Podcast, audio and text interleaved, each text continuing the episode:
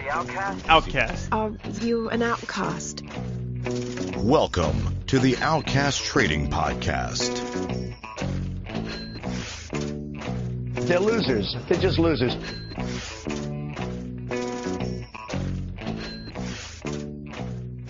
And welcome back, everyone. April 28th, 2021. Another episode, Outcast Trading Podcast. I'm B-Box, uh, your host. We have another great panel of guests with us, uh, Outcast Traders. Uh, with this episode, we got Lehman. What up? We've got Stonk Trader. What's up? We've got Solar. How's it going? And from the stockmarket.com Discord, we've got Demigog. Yo. How's it going? Uh, and as always, uh, be sure to check us out on Twitter at our Twitter handle out uh, at Outcast Trading, and be sure to go to our website outcast.trading to uh, join our Discord and join the conversation that way.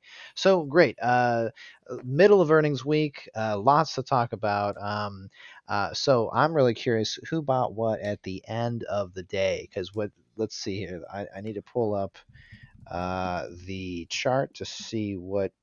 so I know Apple uh, reported that was big. Uh, we had who else reported? We had Facebook, which which was up hella uh, after hours, right? Uh, Qualcomm, Teladoc. That's what I should have bought was Teladoc. But who bought who bought any of these for uh, for earnings tonight? Personally, as a general rule, I stay away from earnings just because I've gotten so uh, I've gotten chosen the wrong direction a number of times. uh, but it is good to see all these uh, massive beats on earnings. I think it's uh, really a good sign for the market in the next couple of months. I think, Yeah. uh, if anything, I'd, I'd probably play some uh, SPY calls, QQQ calls. Yeah, I know we were talking about this just a, a hot second before the show, but I think we've uh, uh, and I'm going to check S&P futures right now, but I, I think we just crossed SPY 420. Is that is Uh, that not we're at forty one ninety five or four thousand one hundred ninety five. So we're very very oh close. man, 419 and some change, man. Yep. Uh, so close. Um, so that's exciting. Anyone else play uh, earnings this week for tonight? I think Facebook Moon because I didn't buy in. I, I thought about Facebook. I thought about Apple. They both kind of mooned. So uh, yeah, you're Well, welcome. Anyone who had I mean, calls. I mean, so I I did got I I did well. So okay, so I did something really stupid. Someone talked me into a Facebook put, which is obviously going to be worthless tomorrow.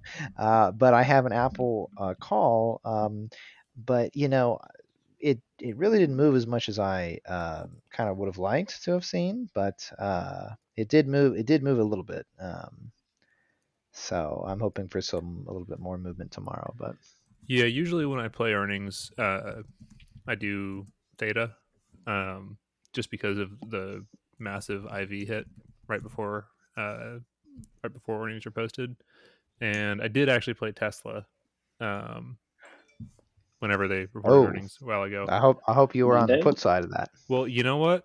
I was on the long side. I was. I had a bullish position. I had uh, Tesla uh, six six eighty five uh, call debit spread, and I woke up to a thirty five percent gain. So you know, Not bad. I, I chose the wrong way, and it, it worked out just because of the IV. Well, so for me, I, I mean, I I had a play that worked out, and it's it's been working out. I'm I'm still collecting theta on it, but I have a butterfly for 430 uh, that is centered around 700. So it drilling to literally staying kind of range bound within that channel of uh, staying around 700 has been just like really great this week. So uh, my wings are 680 and 720. So um, uh, yeah, it's it's a 430 uh, butterfly that's just been really uh, working out. So uh, Give me I'm, a quick I'm- refresher on what a butterfly is, because I'm familiar with iron condors. I've played them before. Did really well with uh, MU earnings a while ago. But what's a butterfly? Right. So so you have uh, one wing is a set. So in this example, which is uh, it's kind of clean with the numbers. Just let's say Tesla 700 right now. So the one wing on the upside is 720. It's a put, and I've I've bought that. So I had a, a one put buy. I had another put on the downside. The other wing is a 680 buy, and then in the middle, I'm selling two 700 puts. So obviously, as I collect the theta from the sale of the two um, uh, of the two, you know, as it's as it as it stays close to that that middle range, uh, you're all you, you have the you you don't want to exceed or drop down. You know, you don't want to exceed 720. You don't want to go below 680. Uh, so you're trying to have it maintain that channel. Um, Yeah, I, I just real quick pulled it up on uh, on OptionStrat, and I, I see how they work. Uh, it's, it's You basically probably- the same thing as the Iron Yeah, Condor. ba- but- basically, at max profit, um, your two cells expire worthless, and uh, whatever your call is that's in the money, uh, you keep all of the intrinsic value. Uh, so whatever the intrinsic value of the super in the money call will be your max profit. so I haven't done one of these in a while, and I, I'm I'm not sure about max profit. Like, do I sell it on Friday, or do I just wait for the expiration at the end of the day? Like, do I just not do anything? Like sell have- like three fifty. Well, do I have to close it, or do I just wait for them to be expire worthless? Um, you should close it, or um, because the your profit is going to be coming from the in the money call that you have. Well, Um, these are that's all where puts. a lot of it's coming from. These- or these- sorry, puts. Yeah. Yeah. So your in the Uh, money put is going to be what's giving you a lot of that profit. You're going to want to sell it. Um, I, I would just sell it a few minutes before close. It's, it's on Tesla, so I mean you'll get a fill. Yeah. Well, I mean, it's been great because it's just been range bound. But ever ever since, I mean, yesterday and today, it's just literally stayed within this channel of, uh, you know, it, yesterday after earnings, it, it drilled a little bit further, and we were kind of wondering, oh shit, is this actually going to work out? Is this channel going to work out? But um, uh, it's just, uh, yeah, it's it's worked out so far. So My crayons are not super bullish on Tesla right now. I can see Tesla coming down to uh 608 625 that sort of that sort of area just just because of uh the the wedge it's been forming since January. The crown Um, analysis, eh? yeah, exactly. I've, I've gotten uh, gotten pretty good at it. you should have seen Cramer yesterday on CNBC. He was pissed uh, right after they reported. He was like, "Elon's going to be hosting SNL, and like, like you know, you don't host SNL and report a crappy quarter, you know." And he was just like Wow. on and on and on. It's just like so ridiculous. I mean, like, it's almost funny to watch Squawk Box before the bell because like the two of them, uh, David and uh, Jim, Jim. Um, uh, David, what's his name, and the other guy, the two hosts trying to corral Jim is just hilarious. Jim Cramer, Jim Cramer, that is. Uh, but yeah, he was going off. Uh, it was it was kind of funny to watch, but yeah. I spent a good amount of is always entertaining. I spent Yeah. a good amount of time shitting on Tesla last podcast, so I'll keep this short. But if you exclude tax credits and their like Bitcoin profits from this quarter, uh, they actually lost more money than last quarter. If you just isolate their car sales, Hmm. Well, I heard there's talk of bringing back cash for clunkers from the 08 program.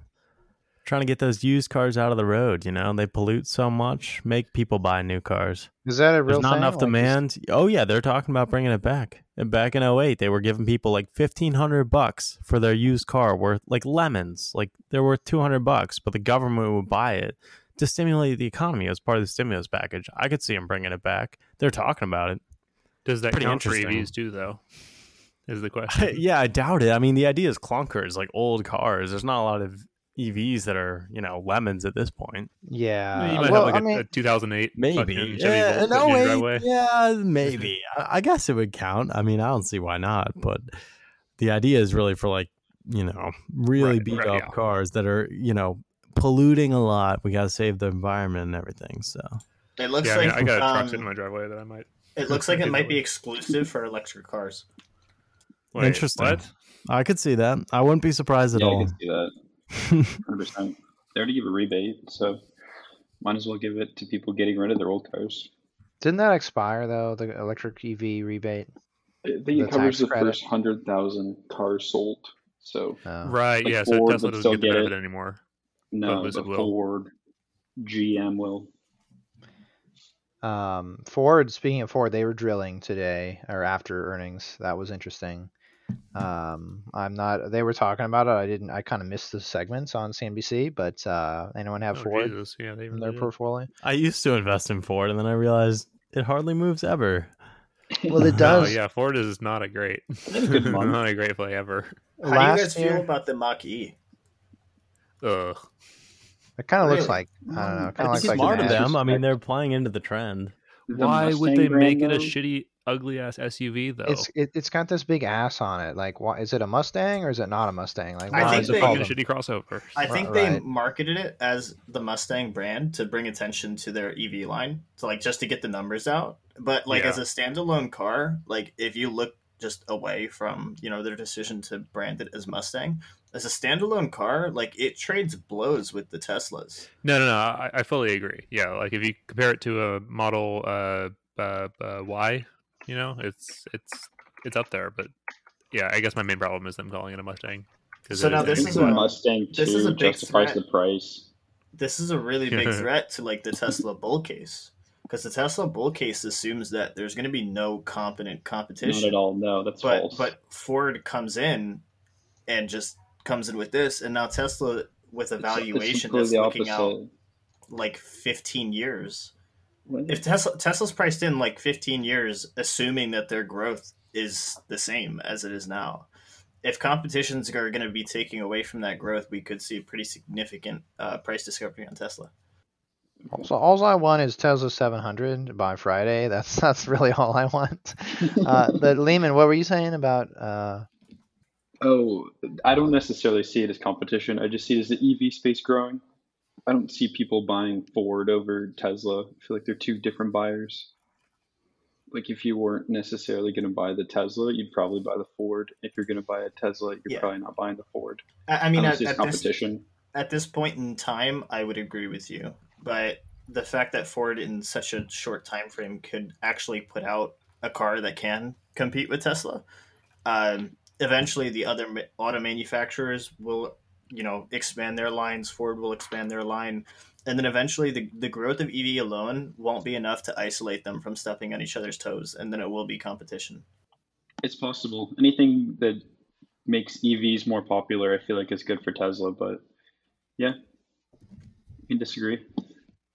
anyone got that Biden feed up? What's he saying now? Yeah, I got it. Uh, you know, I was gonna say real quick. Um, a company I think is being overlooked is Caterpillar for earnings tomorrow. With all the building going in, like Yeah, you know, Cat Cat was a Cat was a big play last year. I remember. Um, Huge. I kind of like it. Earnings tomorrow after after hours. I think. I might I might buy some calls for it. Honestly. yeah, Cat was a good play when they. dr- I mean, they drilled hard. I think with the March uh, 18th lows of last year. Um, but yeah, they were they were really solid play last year. I don't doubt they still are though. They're part of the uh, ARK X, like the space ETF. It's kind of funny. Oh, is that the Cathie Woods? Yeah, yeah. Hmm. The space ETF includes them and John Deere. So, So when uh, does uh, when- when does Caterpillar report earnings? I think tomorrow it's either pre-market or after hours. I think after hours. Because I'm looking at their chart here, and it they are getting squeezed pretty tight. Like on- on the on the daily chart, they are, you know, those uh, bands are getting ready to cross, and I can see purely from a TA sense, I can see them breaking really hard in either Yeah, direction. their low today was 229.59. They went up to 232.27 by close. Last five days, they're red barely. They thanks to the last day or two. Last month, it's also kind of just barely green. But last six months, they've been going up. I think that's a long term trend where the earnings are going to reflect that. It's not quite priced in, in my opinion. I actually really like that investment tomorrow. We'll It see though. like- It could it could dump. it, Right. it might could- move yeah, well- big either way, but uh, yeah, I don't know if it'll dump or moon. what I'm saying is that they're they're they're getting squeezed pretty tight in in a range right here, and I think the earnings are a you know good catalyst for them to break out of it. I can't say Yeah, which I like direction. it. I don't know anything about them, but you know probably up. That's what I'm hoping for Apple tomorrow. So I was saying earlier about how they didn't really jump as much as Facebook. I mean, Facebook with that like ridiculous 14, 16, 18 dollar move we saw after hours, like we didn't really see that with Apple. I'm hoping uh, you know, once we get retail back online in the morning, I hope uh, we see some some movement in Apple to break that $140 range. because we just I don't know. That's one of the levels. I think we broke we broke 138, but um, it's just going to be tough to see what we can get. Yeah, someone was asking me about that the other day actually, and I said, yeah, definitely hop in if it's in that uh, you know 137 to 140 range. You know, if it really gets out of that consolidation that it's been in for I the mean, last tech seems super bullish. Definitely. If you look at like any of the Fang stocks, they're just F- uh, Facebook's just a monster. Like, Speaking of that, actually, Facebook, there's concern over their ads with the new Apple updates where they're limiting tracking on the iPhone. Could Oh, shit, some of their yeah. I saw that's Revenue. gonna hit Facebook and Google in the ass. Yeah, Yeah, because they probably make their money from so. ads. Facebook and Google. I mean, Google especially. They're just trying to own the internet. You know, they just want to track you. They want to be your bank. They want to be your doctor. It's all profitability. So they just want more information. But if yeah, if Apple's blocking that, it kind of messes with their business model. That literally is their entire business is ads for Facebook Yeah. and Google.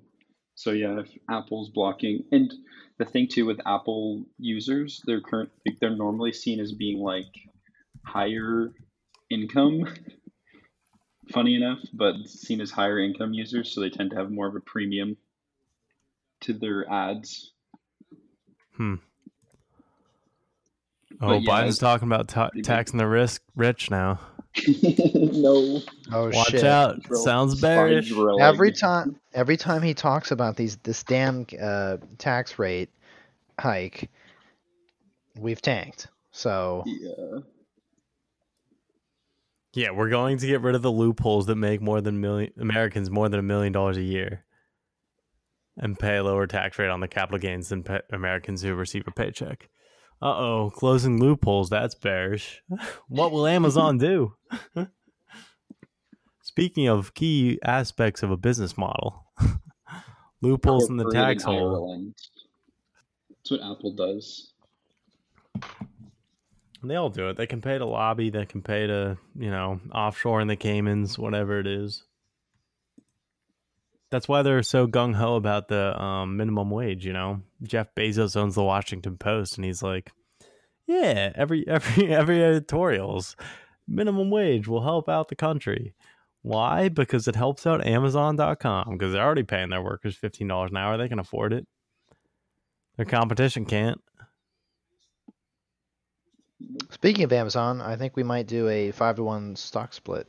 They have earnings Uh, tomorrow too, don't they? Yeah, they have they have earnings tomorrow, and that's when we might announce the uh, the split. What, So is, what is the likelihood of that happening? I mean, we haven't done a split since like literally 97 and 99 or 98 and 99. It's like Bezos was like extremely against the split for like 20 years. So, I mean, you know, it's kind of odd that we're just doing it now, but um yeah, so uh, that's been speculated from multiple sources. So, I, I think it might might happen. Um, if it does, Yeah, I've been waiting for that for a while. I mean, Uh, I think the reason he's spent, he was so hesitant to split again is that he split what like four times in the span of a year back during the dot com boom, and Yeah. then his stock went to like what two it dollars a was share. it, it was like literally like under it was like a, a dollar and some change for like a hot second in 2001 for a long time the long period of the dot com crash to like 03 it was like a couple dollars it was ridiculous yeah, but the problem is now that their share price is like what thirty five hundred around there. i think like, we broke 35 yeah uh, you know retail can't get in on that and even you know professional traders you know they don't have the capital to to play a stock that's that's priced that high so you know we- we have no volume in, in the Right. trades so like there's very little chance for it to do Well, the- anything this i mean yeah Trading. Open it up What to the it? options trading. oh right. Well i mean th- th- that's always been the argument for if you looked at the tesla and apple splits of last year the august kind of time frame september fall of last year um, you know apple was getting A- A- apple was kind of surprising but they seemed more split uh, you know split uh, inclined. Uh, tesla made sense because what did they hit? What two grand? A- yeah. a grand you know back in the day and so they did that five to one and we're already heading towards a thousand again. I mean, you know, sure we're down right now, but like give it a couple months. I mean, um, and it's already you know it's already heading to. I mean, I was not that long ago. I was in 800 calls. Um, so. yeah, I mean, splits are just good for you know retail interest, and Right. if we can get retail people on these higher price stocks, you know, at a lower price. I Right. Wonder if that. options yeah. chain more enticing. I don't think that alone will like cause more movement in the stock because like we have to remember that retail participation is still like a super low percentage. Like no, the I, people move- absolutely think it's gonna. Well, the that plus- Yeah, stocks are people who can afford hundreds and hundreds of these shares or thousands. Right, hedge They're funds. people who can afford Yeah. these these options contracts without you know blinking an eye really. Um, I also those are the wonder people the now- stocks. Um, so I don't I don't think making it cheaper for retail is great because it means like more retail can get like invested in it. But I wouldn't expect uh, like more uh, price action out of it. Like look at look at Apple. It hasn't really done anything crazy since the split. I can give you a really good counterpoint to that. Uh, GameStop. Yeah, GameStop's not a similar situation to Amazon though. I mean, Yeah, with you're right. GameStop splitting, right? if you want to look at like like GameStop before the whole thing happened, I guess like isn't comparable in liquidity to Amazon, and liquidity is going to be the enemy of price action like that. Like Amazon's such a liquid stock that it takes way more capital to move. yeah, yeah, you're right. Well, I wonder too with the splits if they're going to be less effective in terms of getting retail interest up, even granted that it's a small slice of the pie. But now that you can invest in those, you know, I got my random buddy who never invested in his life. He doesn't know what he's doing. He's like, oh, I, I bought this share pool for $500. I actually own some Netflix, some Amazon, some Apple. You know, you can buy these slices. They're advertised on CNBC. I'm sure you've seen them uh e-bucks they're they're all over like uh, nowadays it's easier than ever to just buy dollars worth than actual shares Yeah, I mean, I'm considering. oh, sorry. Well, I was going to say just that considering you know a large, large fraction of retail traders are going to be on Robinhood, and the fact that they have uh, yeah but robinhood too Fractional lets you buy with dollars now yeah yeah, exactly. yeah, they have fractional Exactly. shares.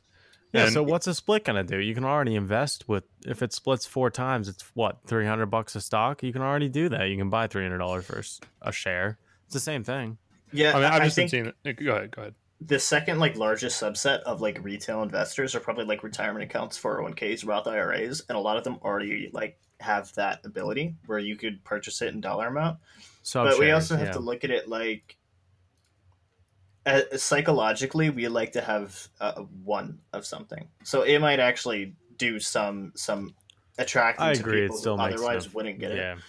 Like uh, and, and personally i'm i'm interested in it like i'll pick up some some amazon shares if it drops uh, after the split but um that's just because we've- i'm on td ameritrade so i can right do and we've also orders. seen we've seen splits and it usually does kind of follow that pattern where it seems like it dumps for a little bit and then it starts mooning right after the split what was the big one that happened recently it was probably a few Wait. months ago but apple Apple and is just pretty were the big. last two one yeah apple i mean apple split and what happened they went down a little bit i don't remember exactly but you know they started going up big right after Yeah, it was uh it was like it drilled to like 112, I want to say, and then it it's kind of it's really been stuck above 120. It flirted with 130 and now we're, you know, we happen to find ourselves like over 135 right now. But yeah, yeah, they haven't actually broken the the highs that, or we're currently under the highs that came right before the split. right. So I guess I guess splits are definitely bullish short term. Yeah. yeah it, I it was at like ninety dollars though when they announced the split. Like pre-split price, it would have been like ninety dollars. So I think overall, even just announcing it helped their share price too. Yeah. Wait, who? Apple? sure. Yeah, Apple. Oh, oh yeah. So, so they announced it in like July, and they Exactly. fucking shot up. They did ten percent the day they announced it. What was their and high pre-split? After that, was that an earnings day um, yes, yes, it was. yeah i guess splits usually get announced on earnings yeah if it happens with amazon i mean i might buy it tomorrow Yeah, uh, it's also super attractive because of covered calls. Like you can now sell what I was covered calls on Amazon Yeah, yeah. much cheaper than you would have been able to before. Which might be why we see such a rush into these like stocks when they announce a split. Is because they want to get their 20 shares in and then sell covered calls after the fact. Because they know that other people are going to be doing the same. It's going to run up the price, so they want to get in early, and then everybody yeah, that's tries a good to get in early, and it runs up the price. Well, and also Um, like day traders, like like me, where I, you know, trade breakouts and you know technical patterns. You know, I I like to take two thousand shares or something. You know, and that's why I normally play stocks that are under thirty bucks. Yeah, because your tail your tail risk is tiny. Exactly. Yeah. Well, I mean, I, I like owning more of it so that you know that the percent gain kind of Not the percent, it. like the the dollar. Yeah. yeah. So so we'll definitely see more volume just coming in from day traders like myself. Biden's still going. Yeah, he's Yeah, talking about foreign policy. It's really interesting right now. You're right. We will we will definitely see more uh, intraday volume as like share numbers, but I'm not sure if we'll see more as far as like uh, dollar amount and volume. I Um, I'm curious about the defense thesis. Like, buy some defense stocks, because uh, it seems like the warmonger's in the Oval Office right now. I mean, he's rattling those war drums. I mean, I'm Is he? he just he just said in the About- speech like, "Oh, Russia interfered in our elections. We know it's true. We're responding in kind, and we will we will maintain a presence in the South India Sea to you know prevent war with China, not not to escalate or engage, but to prevent it." It sounds it sounds kind of bad. Sounds like I'm trying to buy some RTX calls or LMT maybe. Dude, I had a yeah, I was just of gonna say RTX. LMT looks pretty good, pretty good right now. Yeah, LMT is a solid company. I What's would not LMT? hesitate to invest in that. Lockheed Martin. Oh, right, right, right. Nice. Yeah. No, I ha- I played RTX for earnings and actually made made some bang for that. So that, that, that they were pretty good. RTX has disappointed me before, but now might be the time. Or there's an ETF for defense sector. Uh, it just seems like that would be a smart investment. What ETF? Uh, DFEN, DFEN. Oh yeah, yeah, yeah, I know them. Yeah, look them up. D. What is it? FEN. D F E N. Dfen. Cool. Oh, they're looking really Yeah. good. Like that sector. Yeah, man, I'm kind of bullish on uh, war stocks. I mean, wh- what what's the end game for that really going to be like? What are we going to go to war with Russia? I don't think that's really going to. China, bro. Result. China. What the I- same I thing don't with think it- a war China's, with China gonna go go with war with us. Bro, no, it's to gonna God, be I- proxy shit. It's the same thing as the Cold War. Exactly. Cold War Yeah, I too. Proxy. Yeah, but the, how does that sell? Taiwan. Because you does that make in- planes. I swear, every single year since I was in like third grade, I've heard like, "Oh my God, we're going to Russia this year." Oh my God, we're going to war with China this year. Like, and it's I- never happened, and I'm going to continue to believe it's not going to happen. We're finally out of Afghanistan. That's the difference. We're out of Afghanistan after 20 years. September 11th, they're pulling all troops out. Now we got some bandwidth to do some other proxy shit. All right, Yeah, I don't want to be that guy, but y'all ever read 1984? Yeah, Yeah. The. Great book. The, the the whole war is peace oh, thing. oh, it's how worth they have a- reading. Even a- if you know the premise, it's a great Dude, book. how did he call that? It, what was that? 1934. He George wrote that? Brilliant. Have you ever read any of his essays? I haven't. No. Oh, he's got some great essays. Politics in the English Language, I think, is the name of one. Not too not too long of a read, but it really goes into how manipulation of language does so much to affect your thought patterns, and that's what's happening today. You know, Absolutely. these these Yeah, language totally. uses we're That's seeing. it- quarantine, you don't quarantine healthy people. That's language manipulation. That's not even political. It's public safety. But that's how it's been since the Patriot Act, where you're just like everyone could be a threat. No, but the thing Well- that blows my mind, I was just thinking about this, this the other day, is that was written in what 1930, you know, mid 30s, and he somehow foresaw the whole like perpetual war that nobody really thinks about. You know how we're just like constantly fighting in the Middle East just because you know it's bullish for defense stocks, and yeah, he, that was like the whole, a whole premise of the book is like war is peace. Like uh, as long as we have a common enemy to unite against, you know, it, it keeps keeps everything peaceful. Well, speaking of being that guy, you guys ever read uh, Atlas Shrugged? I have not. I've meant to though. So worth Yeah, it. don't read these old books. 1957. I mean, yeah, it's an old one, but it's timeless. I mean, it's crazy. You can, yeah, you can. I mean, yeah, she's got her stigmas. Take it with a grain of salt. Definitely very ideologically loaded. Like if you're getting through that book, it's like 700 pages. You you have to brace yourself for some waste of pages. There's like an 87 page speech in there. It's it's a little ridiculous. Like I will admit, but the story itself from the 50s, it's crazy how like prescient she is with the basically predicting where we're heading and where we are now. I have a copy of it. I might pick it up. Yeah, same. I have a copy, but I've never read it. Totally Yeah, worth yeah. it. It's, it's worth the read, so even though it's long as shit. I mean, Anne, Anne Rand is is is interesting. Just like you know her other work, I think. I mean, she she's oddly like just well beloved in these like kind of like neocon tech circles as well. So it's interesting, like just you know some of her you know other work uh, that's just been kind of being I don't know, just kind of rediscovered now. Yeah, my sister had to read her short story for school. And Really? I think, yeah, she's in 11th grade. She read Anthem. Super short. Yeah, it's like 90 Anthem. pages. But Yeah. it's like, yeah, like you said, being rediscovered. And it's it's similar to, or it's definitely Orwellian. It's one of those things where, or like Fahrenheit 451. You guys ever read that one?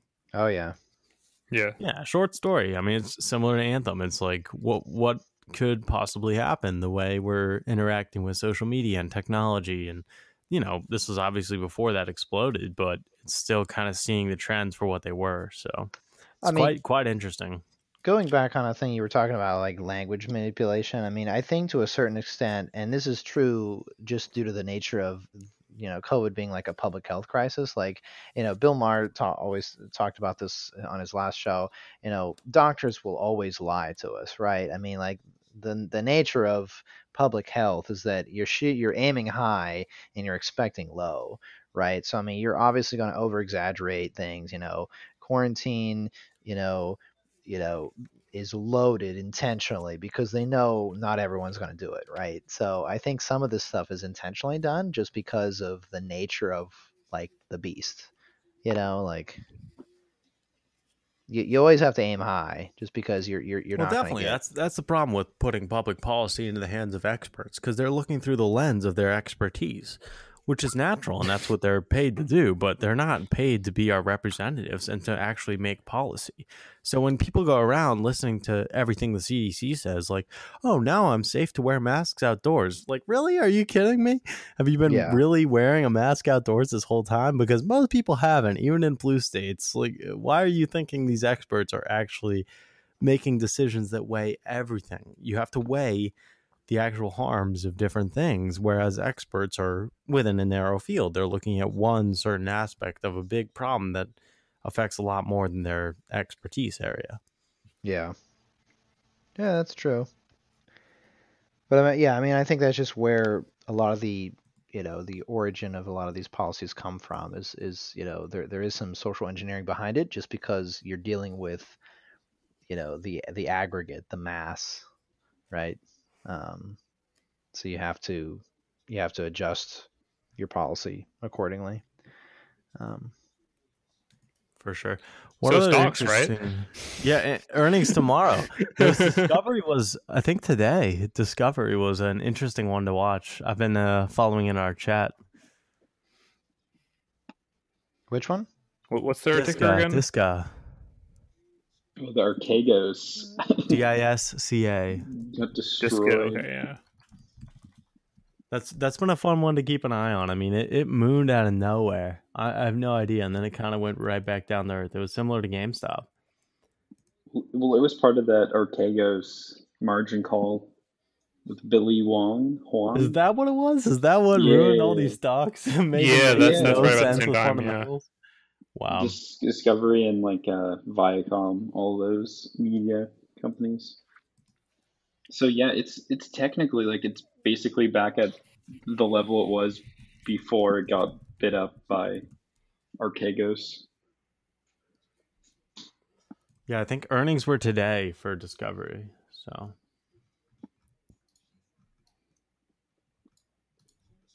Did anyone play uh, Qualcomm?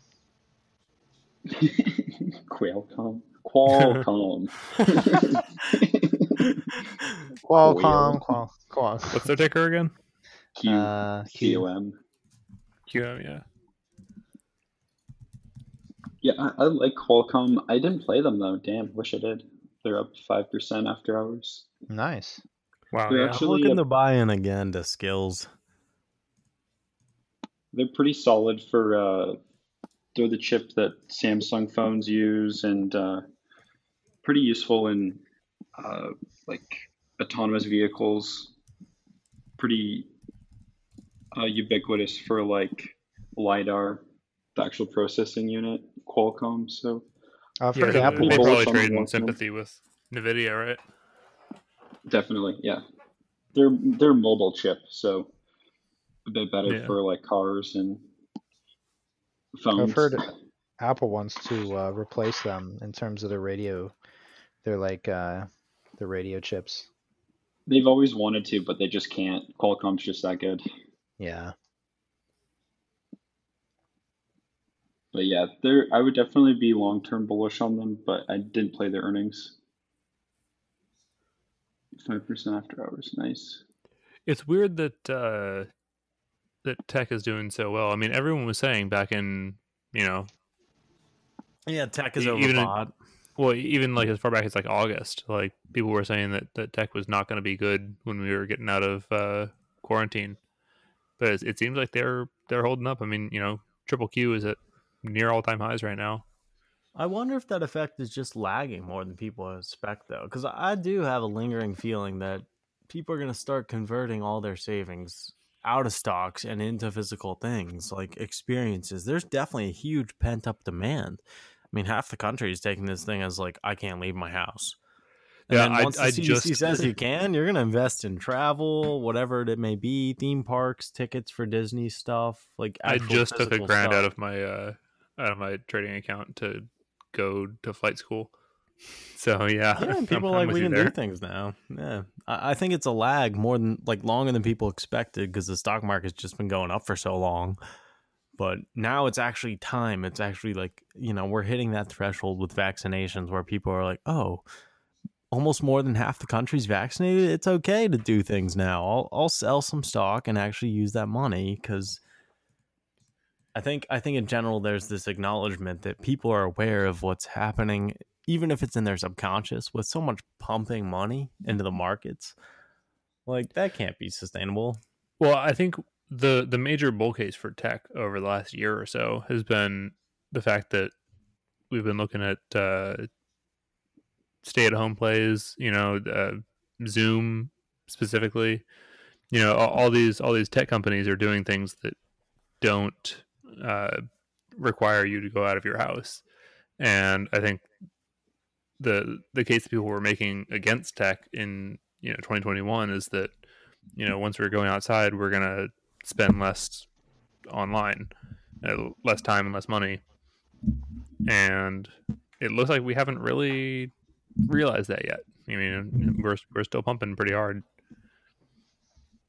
Yeah that's the thing. I think it's just being discounted a little bit like people Yeah. aren't really quite aware of what it's going to mean for buffalo new york to be nice outside every day. We're not quite there yet. We're still in spring and things are still you know people are very tentative in new york. Their governor's saying it's a huge health crisis but once the crisis is over and it's ending tennessee's governor just ended the crisis. Like no longer do we have a health crisis here that's going to happen in new york sooner or later probably by the summer. to be fair that's tennessee but you're right right but that's the you know that's I don't the see tip that affecting domino. tech stocks though. I don't I don't see that affecting tech stocks, but th- maybe like a Peloton or a Zoom. But overall, like Apple, Google, if anything, they become stronger. Stronger the economy is, more people using them. yeah Or, the stronger the the economy for daily life. sure but i mean once if if we go back to normal to be honest we're probably going to Exactly. you know spend less time on our computers well not Yeah, me like, obviously Netflix. N- n- not, Netflix. not not all of us but yeah we're going to spend less time on netflix we're going to spend less time uh you know on google etc on youtube Dude, I mean, Maybe just Netflix. TikTok that- is the one that's going to be hit the hardest, and they're not even publicly traded. who TikTok. TikTok. Oh right yeah I mean, yeah, they're they're just about ready to go down the drain. I think they've reached the half life of social media hype at this point. That Netflix drill though from earlier this week, crazy. What did they miss on again? It wasn't a miss. It was a beat. It was the uh, it was the uh, subs. So like like the subs are like almost more important than the the actual Yeah, like, yeah, revenue. absolutely. It's crazy. Um, but yeah, like fifty dollars. I think part of that was guidance too. Uh, people discount how important guidance is. Their guidance wasn't that great. yeah.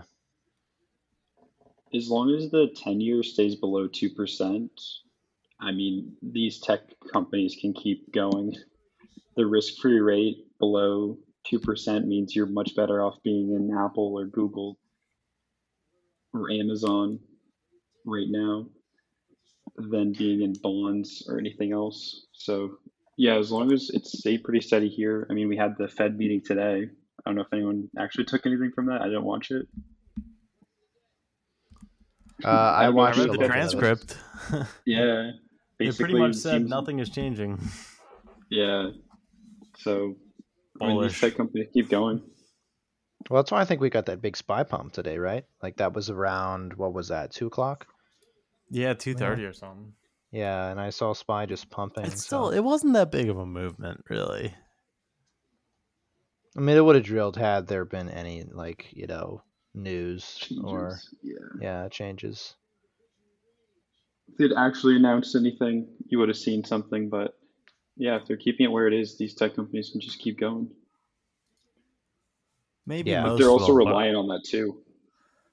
If the ten year starts to change, then they'll there really isn't a reason for them to keep growing or to keep having money go into them. So yeah, that's my take at least. Yeah, I just I just wonder about companies like Disney with their streaming platform and Netflix. I mean, so many people have Disney Plus now. They almost have fifty percent of subscribers in net, of Netflix in less than a year, or like just a little over a year, whatever it is. But I think it's because people are cooped up at home. Once they can actually do stuff, and you know, it's Disney, so they'll still be fine. Like people go to Disney World, but people might be off of Netflix a little bit. It doesn't really change how much money they make. That's all that matters. Oh, that's true. Yeah. But yeah, as long as the yields stay this low, these tech companies can just keep going. I mean, Netflix and is kind of a unique scenario where people are basically hoping that they grow 100% subscribers every year, which is it's basically just starting to stagnate. So they need to add something new. Netflix does besides just movies. And it seems like podcasts are what companies are trying to get into. I don't know. Yeah, I could see Netflix moving into that space. I mean, podcasts of are media. big. That's what that's what's happening with um corporate media like CNN, Fox News. They're all losing subscribers. People are getting their news from podcasts. I think Yeah, even so now, Spotify, a lot of Spotify these- especially has I been think really. Go, go ahead. Sorry. sorry. Uh, I think even now, a lot of these tech companies are trading significantly above fundamentals, and historically, uh, price will will usually, or it, I mean, always revert back to those fundamentals. I think even where they are now, they're they're overvalued. Um, but most of the Relative to what? relative to their fundamentals, Okay. which I mean might play out over the course of five years or a decade. You know, it could be a really long time, but you know, it is something to look at where you know you could say that these stocks keep, can keep going, and of course they can. Um, but it, unless the fundamentals are moving at the same rate, I mean, we're going to see some sort of correction eventually. Uh, I have no idea when. I'm not even going to attempt to ballpark it because it's that's pointless. But um, it is something worth looking at. You know, stocks can't just always go up if you know their uh, fundamentals aren't doing the same. That is blasphemy, sir. Stocks can always go up. This is a Sir. bull market half Crushing. my life. Netflix crushed earnings. Qualcomm crushed earnings. All the tech companies are crushing earnings. So I They see are their crushing fundamentals actually being pretty good. Yeah, no, the fundamentals are actually not terrible. But when you have their valuations moving 30% and let's say the fundamentals improve 10%, that spread just keeps getting wider and wider and wider. Yeah, and that's what we're exactly. seeing. no, it Like, reminds me. fundamentals can It's keep the dollar is getting devalued. That's exactly it. Yeah. This It- entire market, basically- uh, I mean, I didn't hardly pay attention. I was very young, but back in the like late '90s or right before 2008, things were, you know, we had these random bubbles that were so hyped up. I mean, freaking Beanie Babies, and obviously like the dot com, but honestly, NFTs remind me of Beanie Babies. What are you actually buying? A little token of an image? What is that? What is that worth? You can find it on the internet for free a million times. Okay, cool. You have ownership, but why are they just like really multiplying in insane amounts in price. It doesn't make any sense to me. Maybe it's just like Bitcoin where it's actually a legit thing and I don't understand it, but to me it reminds me a lot, even crypto, like everything. We just got these random things that people don't really understand, but they're just buying because they have extra cash laying around and they don't understand the magnitude of the problem that we're about to run into. Yeah, But like you said, it could lot be of- 5 years. It just it just seems like these are all bubbles. there's a lot of parallels with the dot com crash in the stock market, in crypto, uh, with NFTs. You know, speculation essentially has become the main driver of valuation rather than you know the actual function of the market, and that is unsustainable. Like just inherently by the function of the market, that is unsustainable. Um, it Yeah. can sustain itself for a period of time. Uh, it could be years, it could be months, um, but eventually it will fail. It, There it reminds me be of Alan Greenspan, Irrational Exuberance, but he said that in like 05 or 04 or something.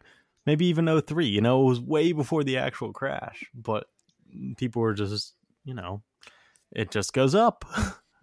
Yeah, the There spread has- right now between valuations and fundamentals is actually about the same magnitude it was in the dot com era, like at the peak of the dot com era. There has to be a correction soon. Like we we have to see, you know. oh, it's overdue. Yeah. It, it Like- comes down, in my opinion, it comes down to the Fed. If they just keep on, keep up with quantitative easing and keep on buying up bonds or keeping the yield down, then stocks can keep running. So what's interesting about that is they're they've put themselves in a situation where if they stop, uh, that is a serious problem because we are Yeah. so far apart from where fundamentals are. If you look at like the average PE ratio of SPY uh, throughout all of history, it's it's usually around fifteen to twenty, and right now we're above forty if Fed cuts out quantitative easing, just let's say they outright cut it out, I mean, you're looking at a 50% at least market decline and, and not one that's going to bounce back immediately like COVID. Um, So it's time to buy puts. That's, that is a serious underlying issue. If the Fed does that, like that's a collapse. That's going to cause they a lot they of won't. That's why things will keep going. Exactly. Basically, I mean, we have to hope they don't do anything. So it's, it's not even- monetary theory. You can't do that. It doesn't fit with the theory. Just It- you it- have to keep the printer on. it's not even that they won't at this point. I don't think they can. Like the fundamental problem that it would cause if they were to stop i- is would be disastrous. Yeah, So fifty percent drawdown would be ide- like would be good. I think they're going to keep doing it, and it's going to keep going up until eventually it won't be enough. Yeah. And if if whatever correction happens is is bad enough to scare passive funds like BlackRock, I mean, then then we're in trouble. my tinfoil hat theory on the whole thing is that people that have a lot of money and make a lot of money want to continue having a lot of money and making a lot of money. So they're going to do everything in their power, you know, uh, economically or politically to continue having and making a lot of money. And and that's that's just sort of my bull case on SPY and and you're right there is there has to be an end on that but i i think you know with the way things are going currently i think we have a good amount of time before people stop Yeah. clapping for tinkerbell I there's a theory in statistics, or not a theory, a law in statistics that says if a trend cannot continue forever, then it won't. And Well, yeah, I mean that's, obviously. that's it. That's it, really. I mean, that- it's it's a perfect way of simplifying it. Um, but the real the real threat, and I, I touched this briefly, but I want to kind of expand on it a little bit more. Um, right now, eighty percent of all market volume, and like that's a lot. That's like trillions of dollars. 80% of all market volume is passive funds. People just hmm. automatically like let's say someone like BlackRock or a pension fund, they have hmm. automated systems set up to just buy ten billion dollars worth of SPY every month, regardless of valuations, regardless of price. And now we have to remember that the stock pro- the stock market, like in and of itself, is a function to determine like the fair market price of a company.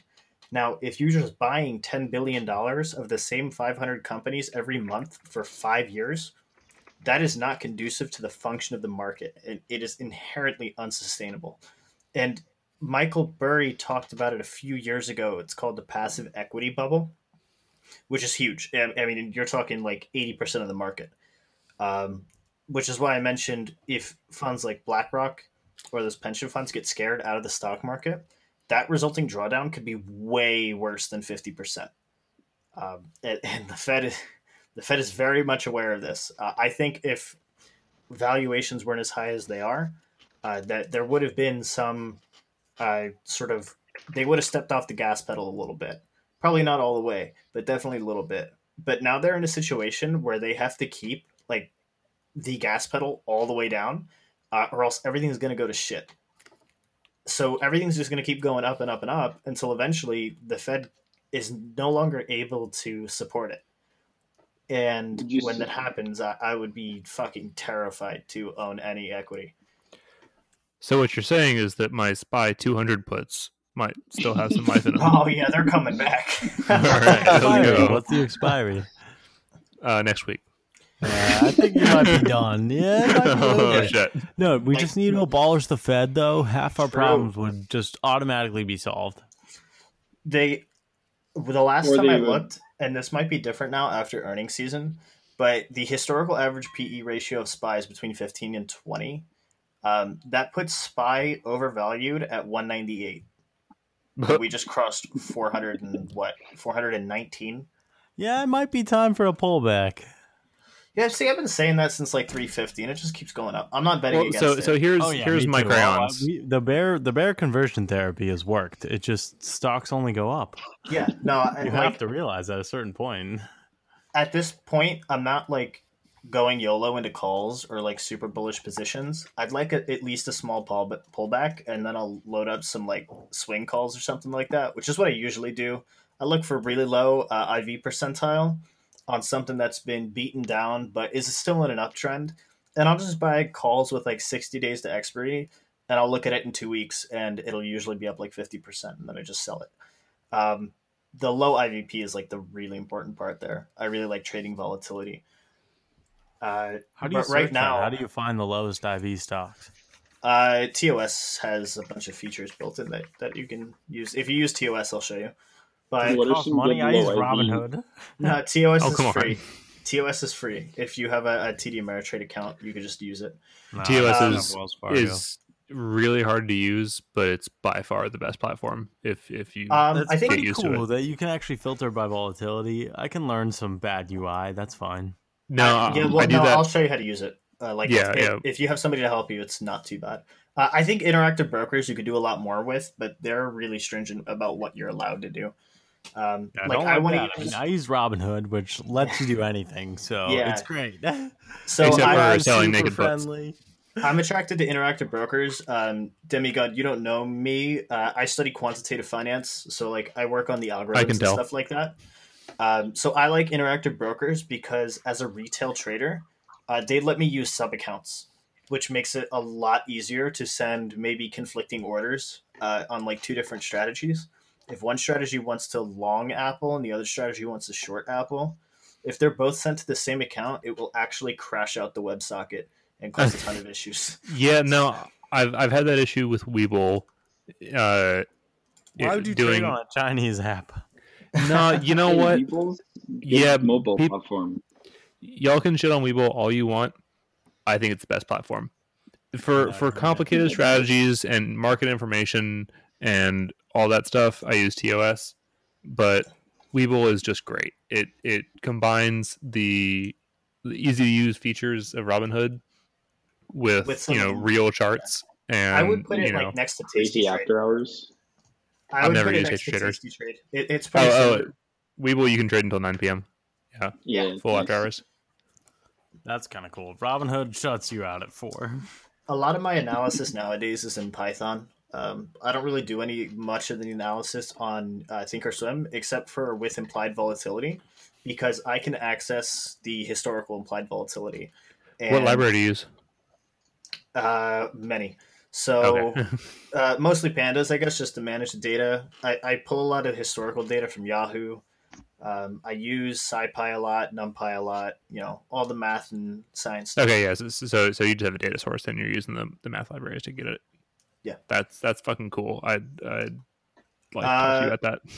Yeah, after the um, podcast logic, we could talk about it. But Yeah, absolutely. You'll have to you'll have to join the server, uh, Demi. What, what are there. some Yeah. of the? Oh, Outcast? are, are you? Yeah. Yeah. Yeah. Oh, Oh, I you gotta oh, post. really? Oh yeah, I don't really talk much. Well, because I, I fucking I, I- I got in there one time, and and I was like, "Yo, what's up? It's Spread God or Demigod from the other server," and they're like, "What other server? We don't fucking know you. Get the fuck out of here." yeah, that's kind of how it goes. All I right. hate that shit. Honestly, it's a toxic on the server. yeah. Yeah, I, I Um, invited my buddy there, and seven ban reacts in like two seconds. Yeah. Like, are you serious? This is, my, this is my friend who's trying to join. Well, I will say It's we have had tradition. We have, well, a it's it's it's some of it's tradition, but we had It's we have had we have had a lot of issues with like spam accounts and stuff. I mean, as any public Discord server is going to have, you know. I mean, we we have the the link is publicly available on the website, so it's you know we're, we're actively advertising. So we do get a lot of trash that comes in. So it's it's kind of just I don't know. We've been doing it to literally it's everyone who joined It- since it's a good Onion. hazing ritual. Yeah. Wait, what, that- uh, what website? Yeah. Well, oh, just our just for the the server outcast dot- dot trading. Oh, cool. I know that was a Um. Solar. I, I was trying to ask, what are some low IV tickers that you've been following? Um, you said that you are able to like you go through by low IV. Yeah.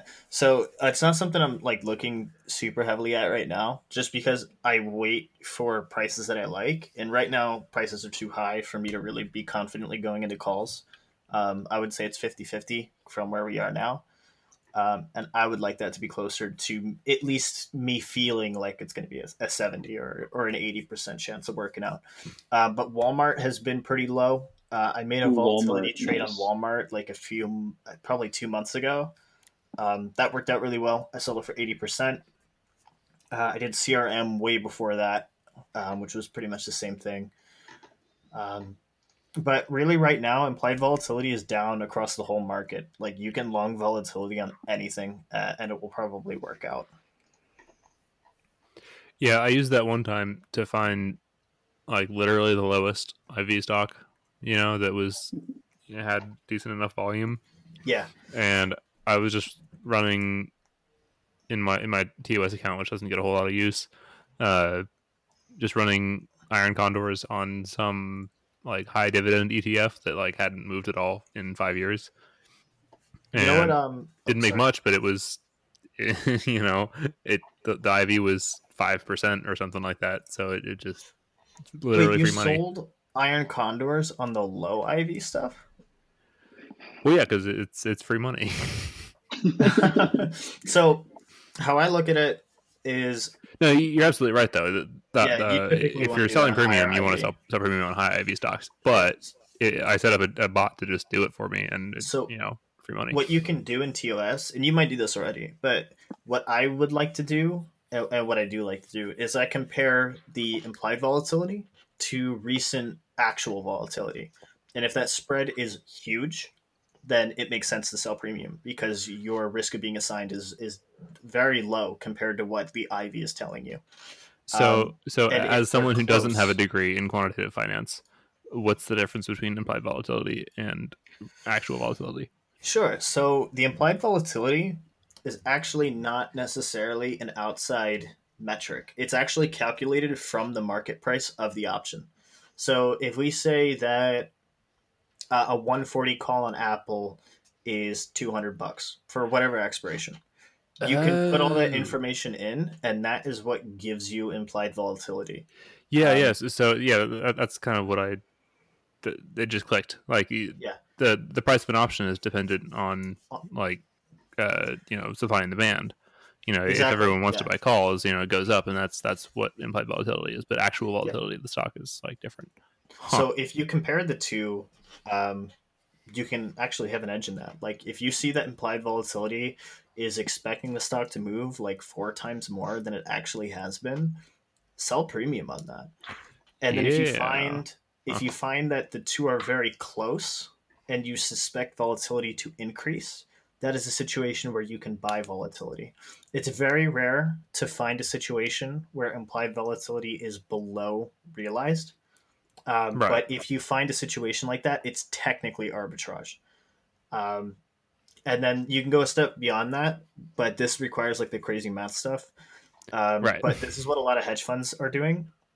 Uh, it's proper volatility arbitrage. So they actually use models to forecast and predict uh, future realized volatility. And if it's above the implied volatility, then they will uh, go long on options. Man, you're making me want to go change my major into into fi- quantitative finance. Dude, that sounds fucking cool. I mean, like I, I've- I'm familiar with you know like models and AI and TensorFlow and stuff. Maybe I could, Oh, nice. you know, once I once I uh, learn all those words you be speaking, I could uh, Sure, it's not hard to apply it. learn to talk to computers. Well, what happened to Yeah. weed stocks today? What did happen to Weed Sauce today? They they mooned. Why? SPY 420. Biden probably did the moon. Probably SPY for twenty. Yeah, 420 is right around the corner. Uh, I mean, Tilray went up almost 10%. And then there was uh, APHA. And then, uh, what's the other one? There's there's a bunch. I mean, they just all mooned together. I'm like, why? Was there some news? what's my favorite weed meme stock? Sundial. Sundial. Yep. up 5%. That's a Sundial. great meme. That's, I mean, top five in Robinhood. That's how you know it's a meme stock. If it's some random ticker that's like a penny stock and it's top Yeah, five under one dollar. Yeah, absolutely. yeah, that's a meme. I think Aurora weed, Cannabis went up six percent. I think weed stocks are a great segue to final trades. Now it's time for final trades. All right, so um, for me this week, I had uh, Tesla, uh, and I played Hmm. Tesla, Butterfly, Facebook, and Apple.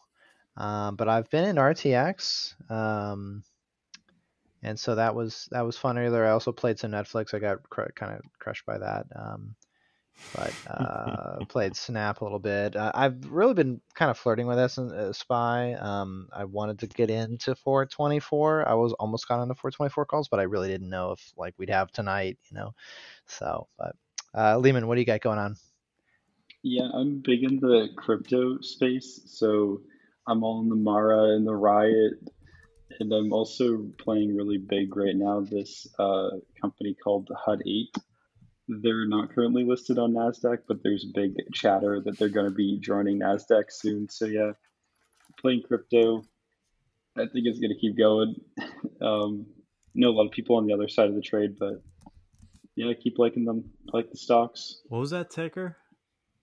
It's not on Nasdaq yet, but it's HUTMF for the over the counter Well, they won't. OTC. they won't offer on Robinhood for a few weeks. I feel like at least. but yeah, I'm playing that for the Nasdaq uplisting. Um, they have a female CEO too, so there's speculation that should help them because Nasdaq's trying to get more female representation. And uh, yeah, they applied all the documents already, so Nasdaq any day now. Who knows? That's and awesome. they're supposed to be on uh, some YouTube channel too. so, So I had. uh, I had- Kevin. Go ahead. Go ahead. Oh no, nothing. Just Oh, oh yeah, me, Kevin. Yeah, I, I know him. yeah. So my trades today, three that I'm uh, really mostly confident in. Um, I am long uh, calls on NVAX.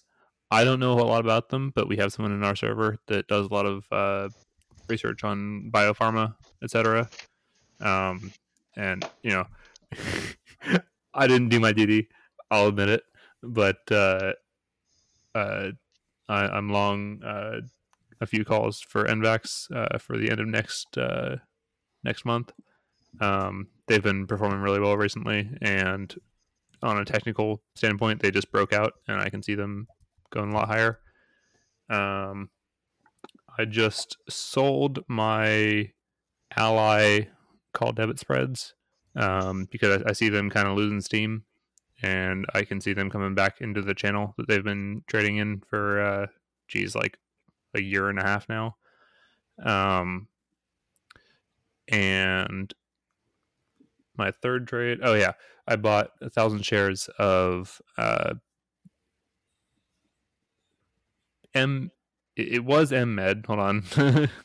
Oh, Eh, had yeah, yeah, yeah. M N M D. Yeah, they, did, they're they just added to Nasdaq.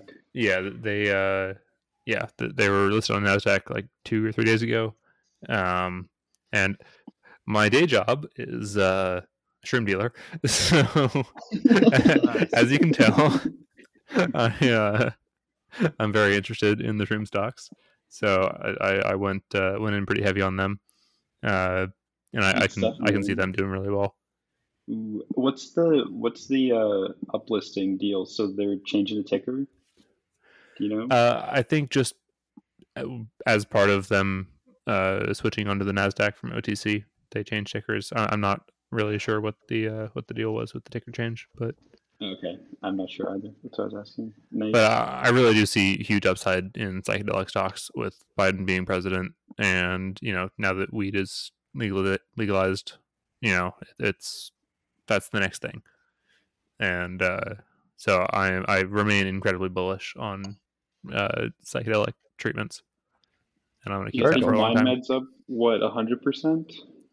They were up 65 percent the day they announced it, and then they kind of just kept Yeah. going up. Yeah, Awesome. Very hoping cool. for the Uh, same putty. so yeah, they went do got? from yeah two fifty to five dollars. Yeah, hundred percent. Uh, I'm gonna stand by my long volatility trade. Um, I'm gonna pivot off of the VIX calls just because they are. Ooh, VIX calls.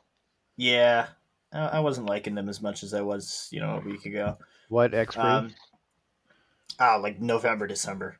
ah, Just banking on intrinsic value, but I was getting IV crushed out of it, so I exited for I think a five percent loss. Um, because after the Fed update uh, and a super bullish response, I'm not really willing to bet against the market for much longer.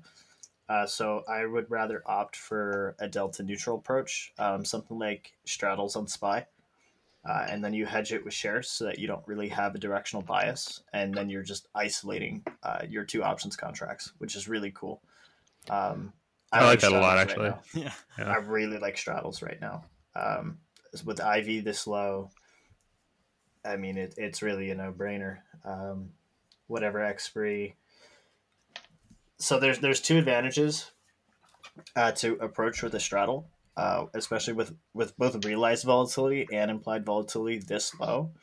Is you're going to get really good uh, intrinsic value on at least one of the contracts. Like you have a likelihood of breaking even on the contracts alone. Um, you're also going to get the IV bump, which means you're going to have more profit than you otherwise would have.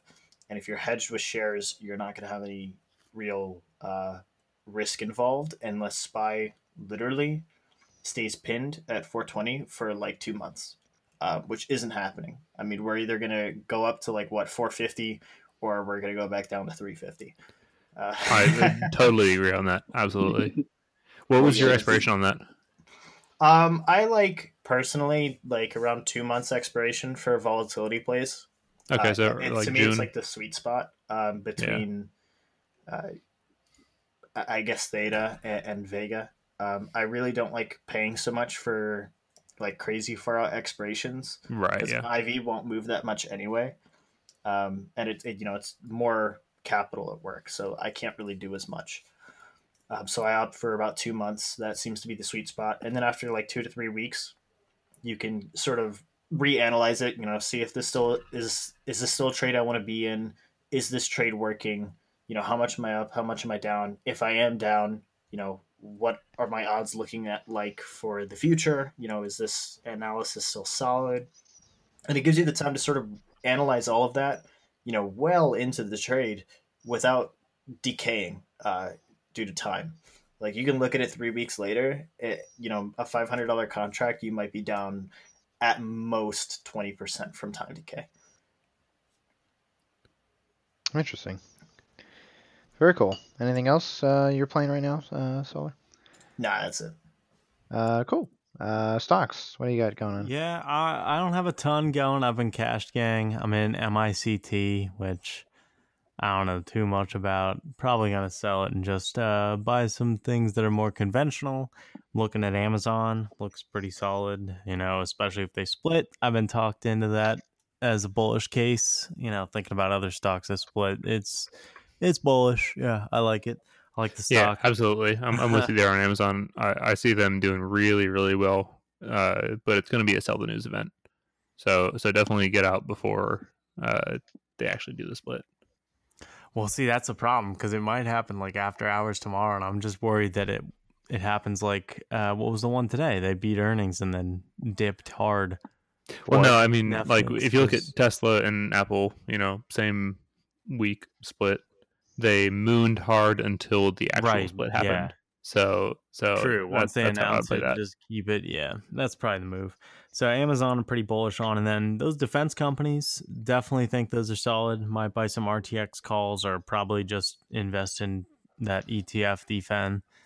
I like that one a lot. Um, and then I'm playing a couple smaller stocks just for a little speculation. They're really underpriced, I feel like, which most of the market is overpriced. But I don't know. Verb has burned me a lot, but I still kind of like it at 120. Maybe if I can get it at a dollar. It's been uh, really underperforming for a long time. It was down for like eight weeks straight, but I kind of like it still. And then uh, ComSovereign Comms, just C O M S. Kind of like that one. 5G play. They've not been great, but you know, I think that's pretty bullish for a smaller stock. So I like playing at some of those really ones that people haven't heard of because, you know, you might get the next Amazon if you're lucky. Right. That's awesome. That, that's what I'm looking at. Uh, I'm really not in too much right now, but All right. Well, that's still something, you know. So yeah, Amazon's definitely uh, uh, definitely gonna be something to watch for sure. So, well, cool. Well, uh, thanks guys. Thanks everyone. Good panel. I think we'll leave it at that. Uh, and uh, yeah, we'll see uh, everyone next time. Great, sounds good. Cool. Thanks everyone. okay. See you guys. See you around. Please consider all risks, trades, and objectives carefully. Outcast Trading is not financial advisor and does not recommend or condone any particular trade.